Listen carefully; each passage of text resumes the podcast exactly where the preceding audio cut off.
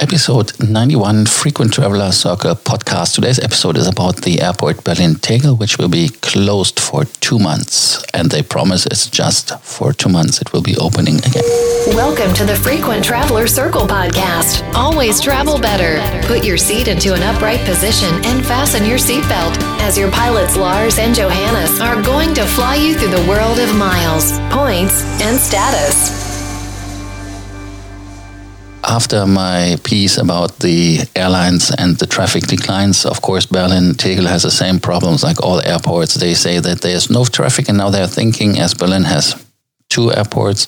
Some people uh, deny that they have two airports because they say Berlin has only one with Berlin Tegel, but outside there is the uh, airport in Schönefeld and the Terminal 1 we just got from the authorities the licenses to open, that they are ready. And um, the CEO of the Berlin Airport Company, Berliner Flughafengesellschaft FBB, said on uh, Wednesday evening that the board said, yes, we are going to close it because we want to save money and it will be opening afterwards. And why did they close Berlin Tegel and not the other one? Because they have a uh, have no curfew and they have cargo, and for that plus points, they can um, put it more dense the the traffic there and don't have to open two airports. To give you a number, they say that they are saving every month the airport is closed six to seven million euros, which is a chunk of money.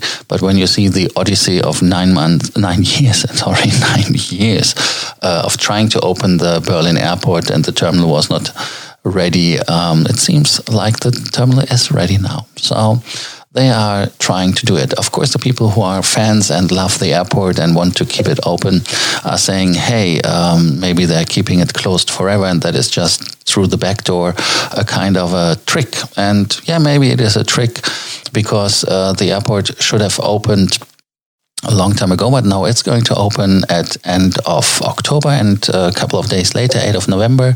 The uh, airport Tegel is anyways supposed to close forever.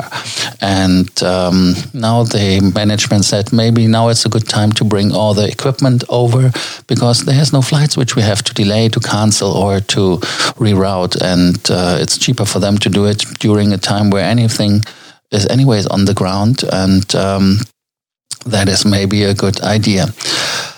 Yeah, I don't know. Um, the airport was opened in 1948 and um, the end has been anticipated maybe differently by the fans, but uh, obviously we cannot do anything. Even the people voted in Berlin against the closure, but the management, when that is the uh, mayor of Berlin, he doesn't care and he says it's not my problem.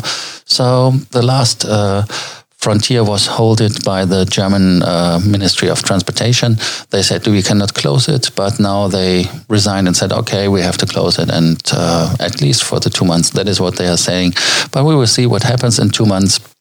Uh, what argument they have to uh, not open it? It's not very clear what day it will close for the two months when it starts, but we will see that. Anybody of you have been landed in Berlin? How was your experience? Um, in my opinion, the experience is always so or so. When you depart, it's a drama. When you land, it's really cool because you can just get out of the aircraft, take your things, and you are really in 10, 15 minutes in the city, depend, depending on your means of transportation. And um, let us know what you think. And like always, if you have any other questions in regards of points, miles, or status, let us know as well. And do not forget to subscribe to the Frequent Traveler Circle podcast that you do not miss any episode. Thank you. Bye bye. Thank you for listening to our podcast, Frequent Traveler Circle. Always travel better and boost your miles, points, and status. Book your free consulting session now at www.ftcircle.com now.